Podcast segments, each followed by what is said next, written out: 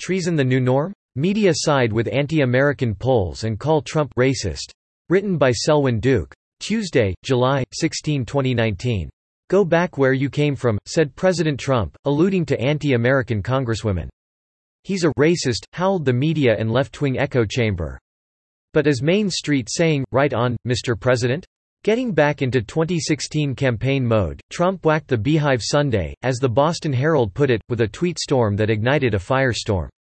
Apparently referencing anti-American congresswomen Ilhan Omar D. Min, Alexandria Ocasio-Cortez DNY, Rashida Tlaib D. Mish, and Ayanna Pressley D. Mass, Trump tweeted, so interesting to see progressive Democrat congresswomen, who originally came from countries whose governments are a complete and total catastrophe, the worst, most corrupt and inept anywhere in the world if they even have a functioning government at all, now loudly.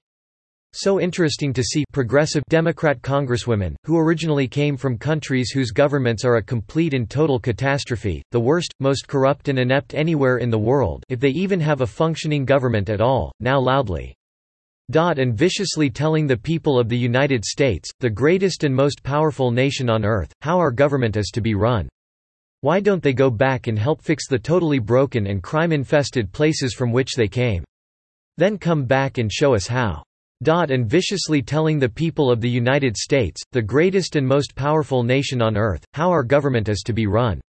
Why don't they go back and help fix the totally broken and crime-infested places from which they came? Then come back and show us how. It is done. These places need your help badly, you can't leave fast enough. I'm sure that Nancy Pelosi would be very happy to quickly work out free travel arrangements. In sending the above and Trump hasn't backed off, the Boston Herald accused the president of setting off an unnecessary controversy that understandably got Democrats upset. But some would say it's a very necessary controversy, and long overdue. The reason for this concerns why the Democrats should be upset, not because of the lone man saying the emperor has no clothes, but because they themselves are coddling naked anti-Americans. As to this, Trump's tweets were quite possibly a response to the hijab-sporting Omar's recent statements diminishing native-born Americans' love of country and impugning the United States for hypocrisy, comments par for the Congresswoman's course.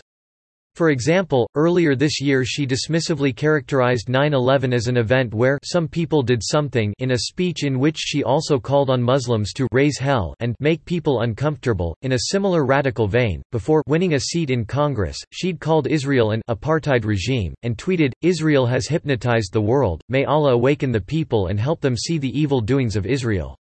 Breitbart reported in May. Whether or not Ocasio-Cortez, Tlaib, and Pressley are equally radical, they are extreme, and joined at the lip with Omar.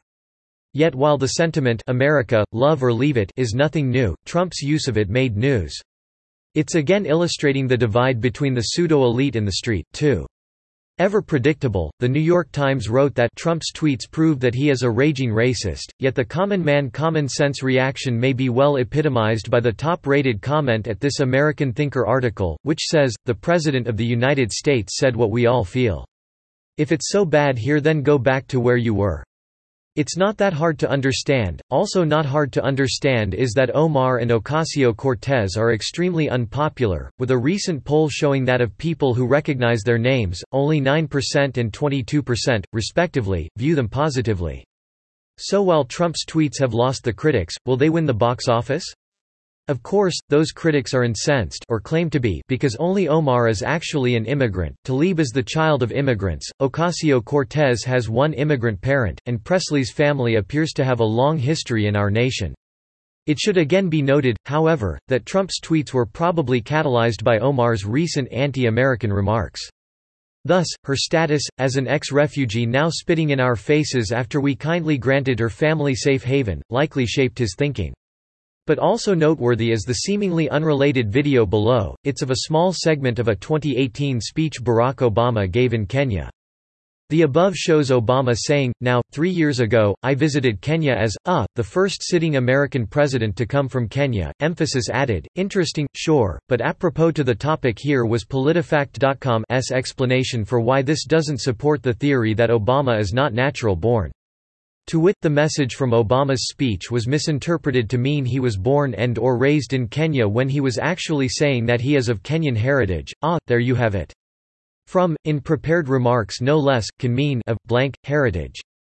Well, Trump used from, to, and a loose definition for the goose is a loose definition for the gander. Besides, the left has long maintained that we're a nation of immigrants and are all from somewhere else. So what's the problem? Note also that many of the same people now castigating Trump for racism previously praised him for using his billions to help black areas. Race hustler Jesse Jackson, for instance, had lauded Trump's will to make things better for the underserved communities, as Truth Revolt reported last year. So what changed? The only thing businessman Trump, real estate developer Trump, and reality TV star Trump did to the Democrats was, sometimes, give them money. But he did something unforgivable upon becoming viable candidate Trump, he threatened Democrat power. So leftists then deployed all the usual tactics, calling him every negative East and phobe in the book. The reality, though, is that it's likely Trump's critics who are the racists. Why? Because they're only calling him a racist because of his race. In fact, making this point is how Trump, or anyone in his shoes, can counter the stale racism accusation. Simply say, you are the racist, because you wouldn't be leveling your charge if I weren't white. This not only is rhetorically effective, but has another benefit. It's true. Besides, the best defense is a good offense. Never allow the left to put you on the defensive. Below is the 2018 video in which I explained the tactic. Interestingly, the tiresome racism charge is also now being used against Democrats, with Ocasio-Cortez tacitly hurling it at House Speaker Nancy Pelosi D. Calif. In fact, she and the rest of her crew have made such a nuisance of themselves, challenging the Democrat establishment, alienating centrist voters with radicalism, and even threatening to target other Democrats in primaries, that the American Spectator dubbed the politicians the four horsewomen of the Democrat apocalypse, so, in reality, the Democrats would be tickled pinko if pestilence, famine, war, and death. And the horses they rode in on could be sent to the glue factory. This relates to why, mind you, some consider Trump's tweets a masterstroke.